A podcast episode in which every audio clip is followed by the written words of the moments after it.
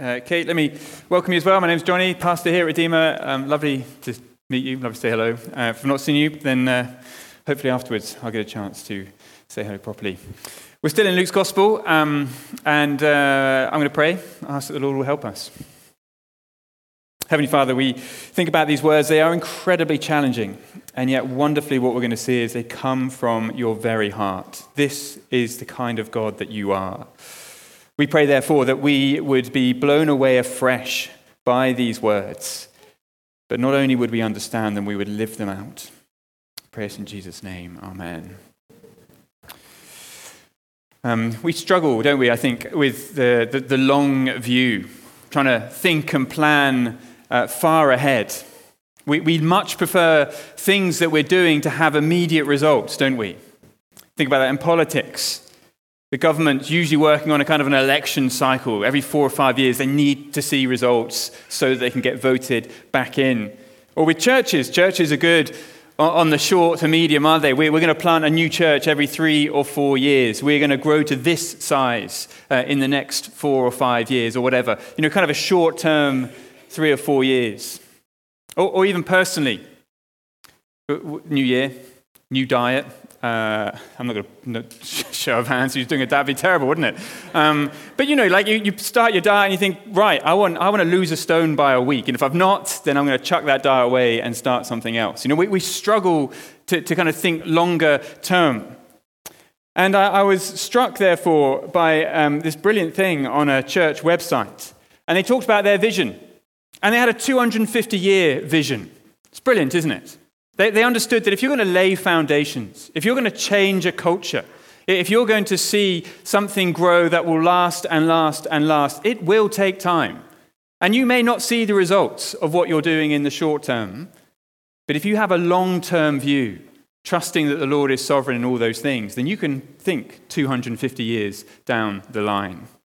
And what I think we have here in, the, in Luke's Gospel is Jesus talks about the kingdom of God. thought about this as something that began uh, to, to the beginnings of it last week. He very much has a long term view. People hearing it for the first time are excited. This is going to change the world. Well, yes, it will. But it's going to take hundreds and hundreds and hundreds of years. And even then, it's going to be a couple of steps forward and a couple of steps back. Jesus is thinking long term. And what we're going to see this morning as we want to embrace his teaching, just want to have the right expectations. That if we can embrace the things that Jesus is teaching, it may still take a very long time for it to have the wonderful impact we would love it to have on the wider world. So, what is it that Jesus is teaching his people as they join his kingdom? Well, first it's this that love in a way that is exceptional. Love in a way that is exceptional.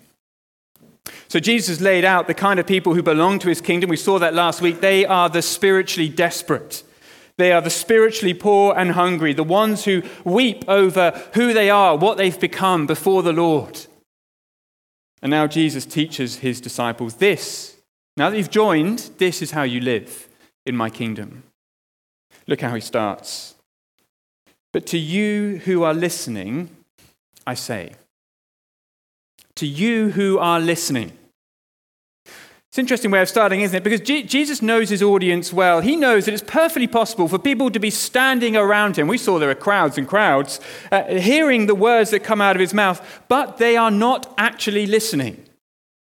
It's like a parent talking to their children or a teacher talking to their class. You, you can tell them something.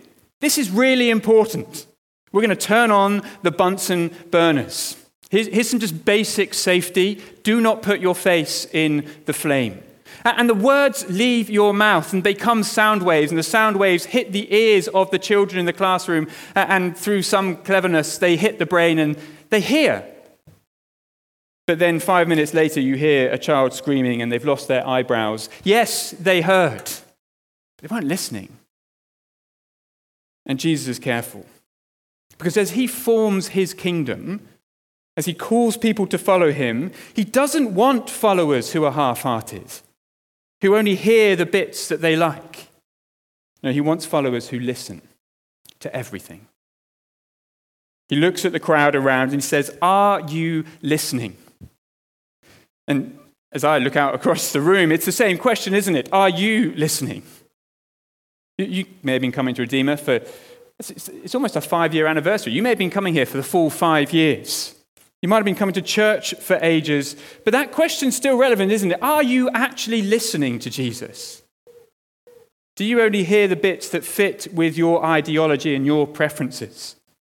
Do, do the words of Christ bounce off of you?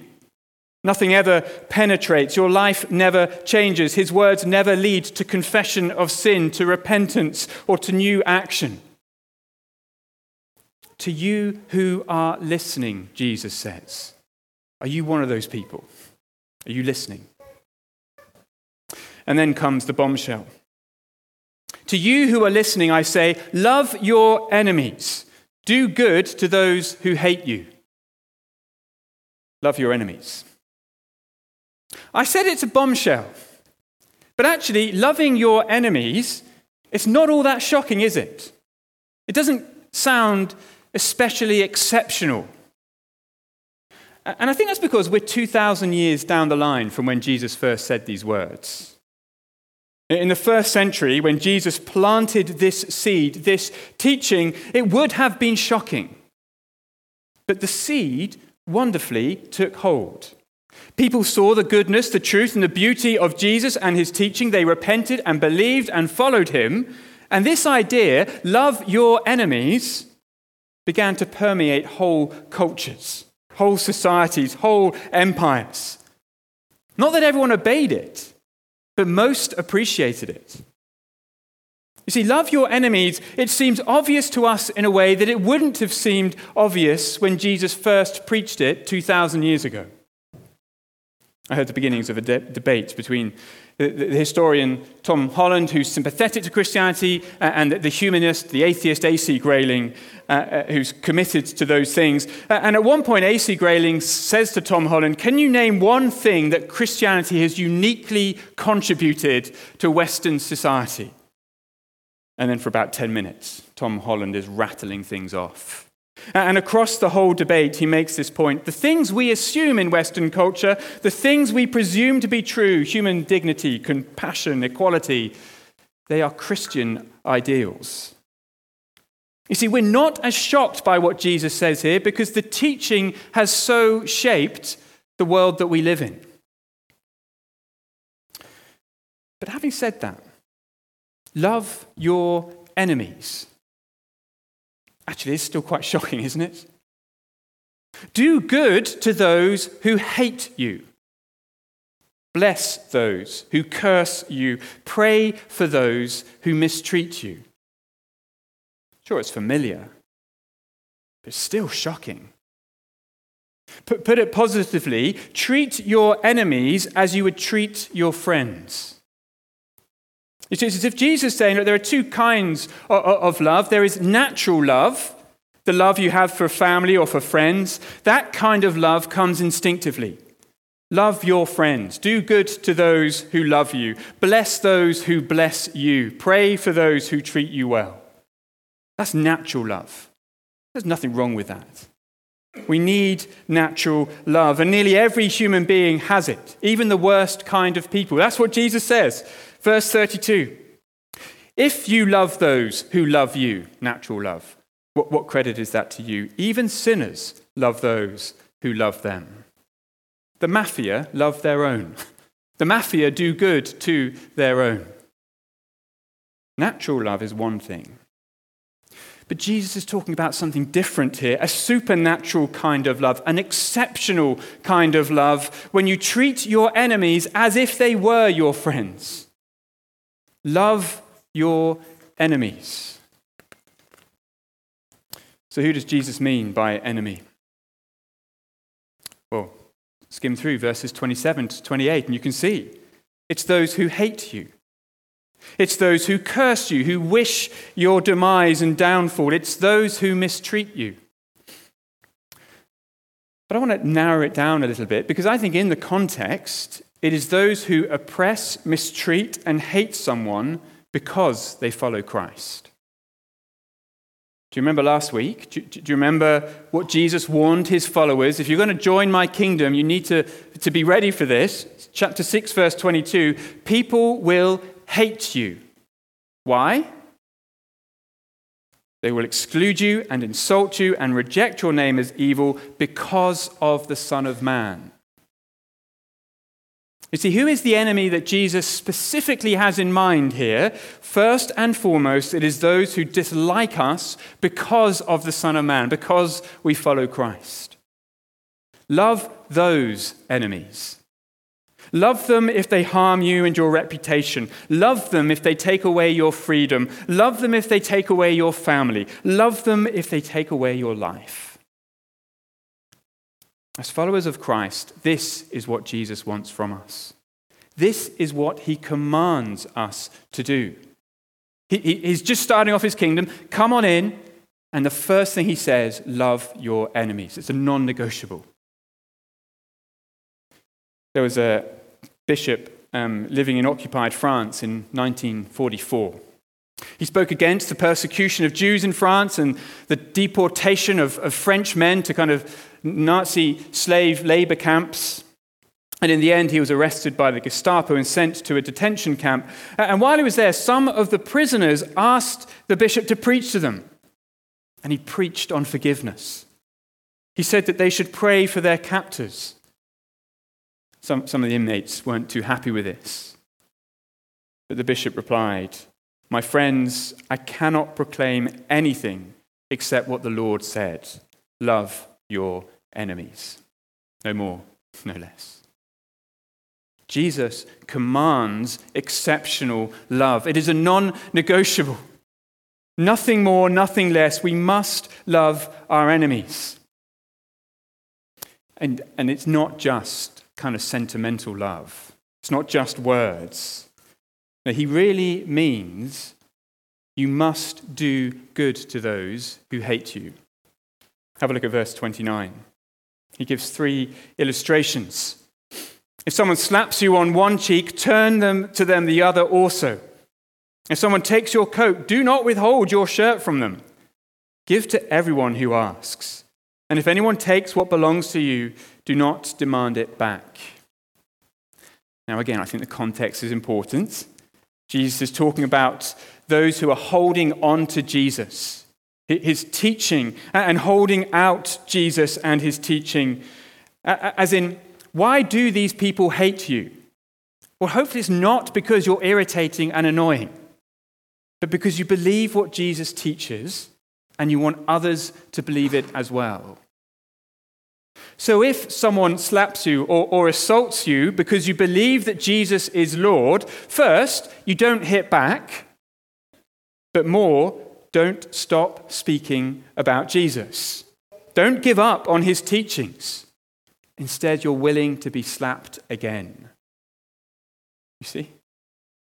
If someone takes your coat and whatever belongs to you because your allegiance is first and foremost to Christ, well, first, you're not consumed by personal sense of injustice and anger and desperately, therefore, seeking revenge. But second, don't stop holding on to Jesus. Be willing for them to take all that you have. We love our enemies, and when they hate us, we love them some more. And when they harm us, we love them some more. And when they curse us, we love them some more. In his famous I Have a Dream address, Martin Luther King talked about this kind of response. I think the words will be on the screen. He says, To our most bitter opponents, we say, We shall match your capacity to inflict suffering by our capacity to endure suffering. Do to us what you will, and we shall continue to love you. Throw us in jail, and we shall still love you. Bomb our homes and threaten our children, and we shall still love you. Send your hooded perpetrators of violence into our community at the midnight hour, and beat us and leave us half dead, and we shall still love you. Love your enemy. And if they hate you, love them some more, Jesus says. If they take away your cloak, love them some more. Give them whatever else they want to take. If they take away your freedom, your family, your home, love them some more. Love your enemy. Now, here's the thing for us. At the moment, wonderfully, we don't really experience this level of pushback, do we? but we can definitely practice loving like this. Because if we're to love our enemies in this way, if we're to do good to those who hate us, how much more should we love those who just annoy us? Those who mildly dislike us? Those who deliberately wind us up or just cause us low level grief? Again, this is it's part of the long view, isn't it? Because it takes time and it takes energy and it takes intention to cultivate this kind of love towards people who treat you badly. It doesn't just happen overnight. So let's get practicing. Practice loving your enemies by loving those, doing good to those, praying for those who at times make life hard. And wonderfully, there are plenty of people, aren't there, that you can practice this on. You, you can practice on your husband or your wife or your children. You can practice on your pastor because there will be times when I annoy you. You can practice on your colleagues and your housemates. Because if I cannot pray for my housemate when they intensely annoy me, what hope have I got praying for the person who actually hates me because I follow Christ? If I cannot do good to my boss, even though they make work and life miserable, what hope have I got to doing good to someone who wants me dead because I follow Christ? Practice loving your enemies on those who aren't quite your enemies. So Jesus says to his new followers, You must love, and you must love exceptionally. You must love those who hate you. why is this so important to Jesus? Why start here with his teaching on the kingdom? Because if we're going to be in the kingdom, we must love like the God of the kingdom. Verse 36 Be merciful, just as your Father is merciful. Our Heavenly Father loves like this.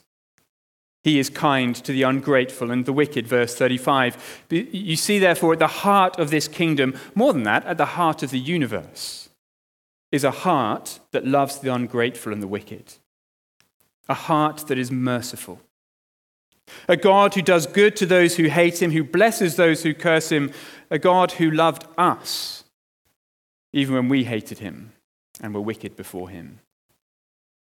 He's a God who sends the sun on the wicked and the unrighteous. He's a God who causes it to rain on the hard hearted and the indifferent. He's a God who breathes, gives breath and blessing and life to all those who rage against him. Be merciful just as your Father is merciful. If we are to be part of the kingdom, we must love like the God of the kingdom. And that is how Jesus loved himself, isn't it? He loved his enemies. He did good to those who hated him. He blessed those who cursed him and prayed for those, especially even on the cross, who mistreated him. He turned his cheek. As they beat him, Jesus never asked them to stop. He never gave in to their demands to take back his claims to kingship and divinity. He showed them and gave them his other cheek.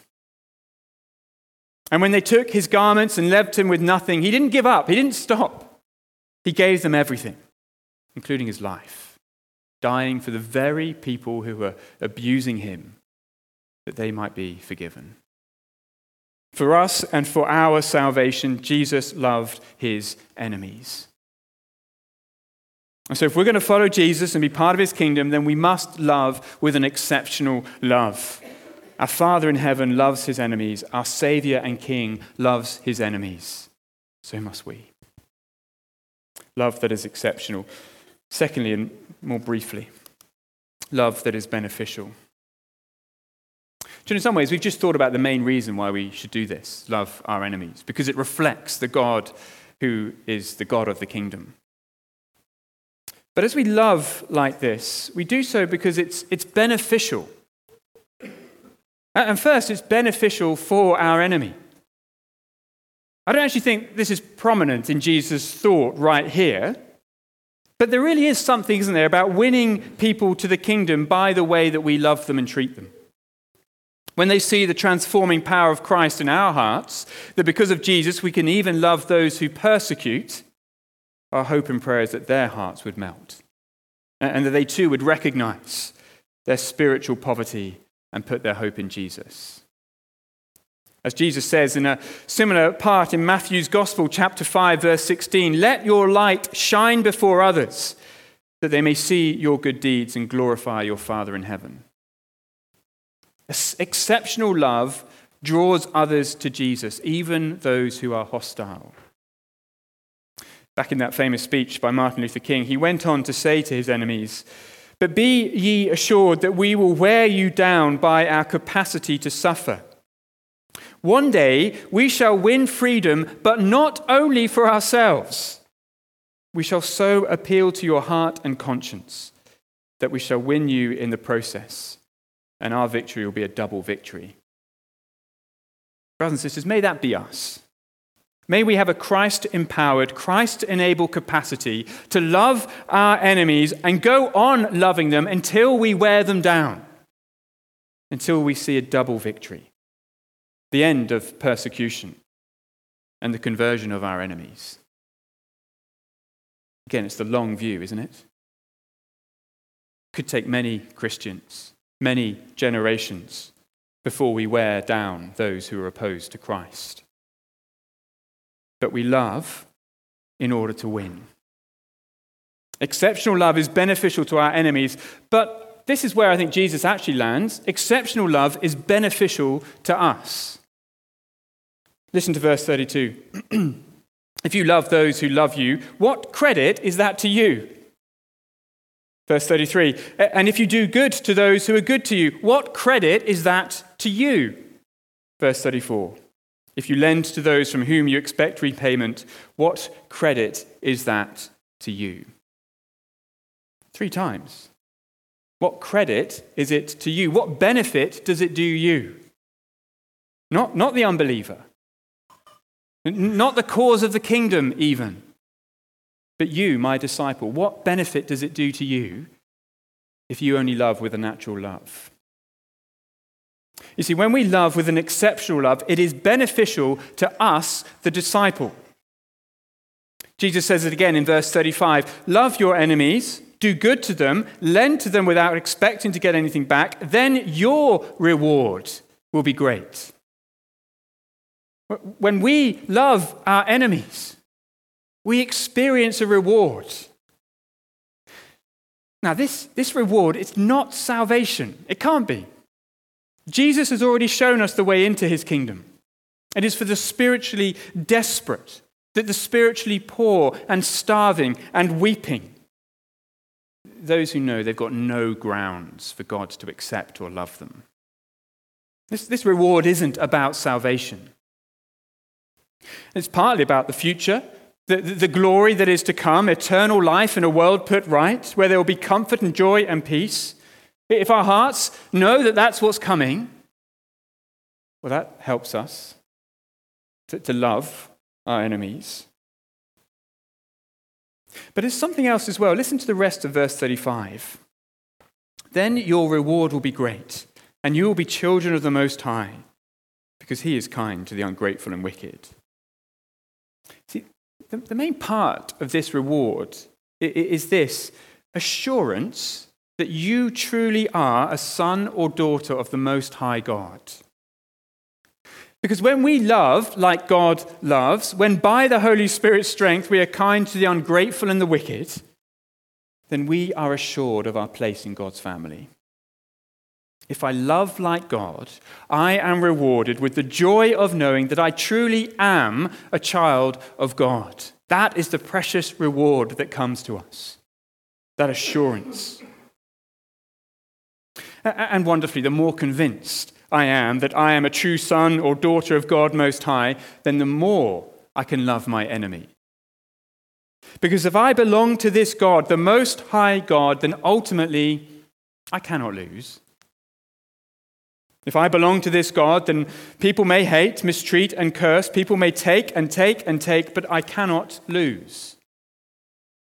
The Most High God. He is the one enthroned above the heavens and the earth, the one who holds all of time and space in his hands, the one who providentially and sovereignly rules over all things. He is my Father in heaven. can't lose. Which enables me to come before any enemy and love them and do good to them and bless them and pray for them, and even to do so with joy. My salvation is secure. My Father is in heaven. I can't lose. I was reading a, a, blog post about New Year resolutions this week, and particularly for the church. And one was about how to stand firm, how to respond when people turn against you because you're a Christian. The, uh, the writer said this, I think it'll be on the screen. If it is the Lord's will that we go down, as in people turn against us, if it is the Lord's will that we go down, the very best way to go down is to go down singing. Laughter is warfare. Singing psalms is warfare. Sabbath feasting in the presence of your enemies is warfare. Worship is warfare. How, how can you laugh and sing and worship and feast before your enemies?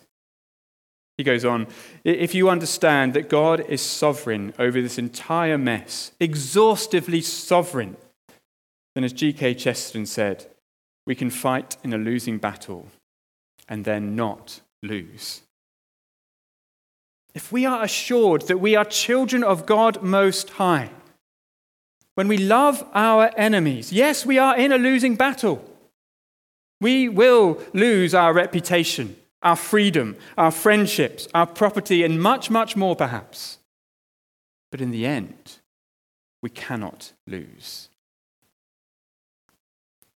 The exhaustively sovereign, most high God is my Father in heaven. We're in a losing battle that we can't lose. Whatever we lose now because of Jesus and the gospel, we will receive back infinitely more when we see Jesus face to face in glory.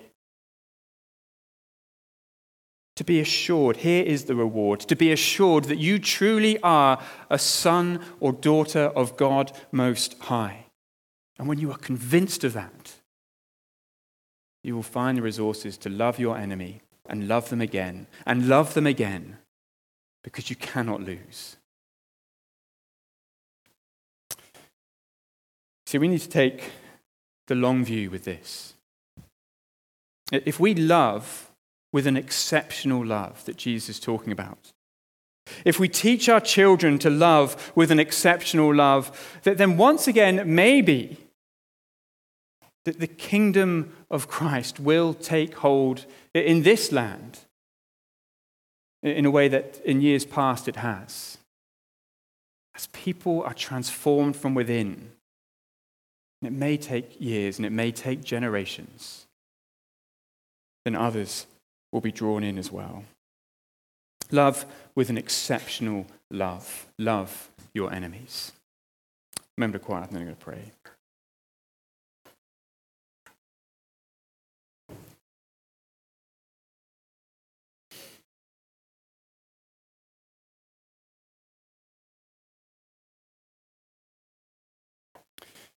But to you who are listening, I say, Heavenly Father, we've all heard. Sound has hit our eardrums. But we pray that your Spirit would make us listeners to what we've heard this morning, to what we are going to hear from Jesus in the coming weeks. That we would not be satisfied to simply understand, but that we would cry out to you, that your Spirit would conform our hearts to become these kinds of people people who love their enemies, people who do good to those who hate them, people who bless those who curse them, people who pray for those who mistreat them. Please would you do that work in our hearts in Jesus' name. Amen.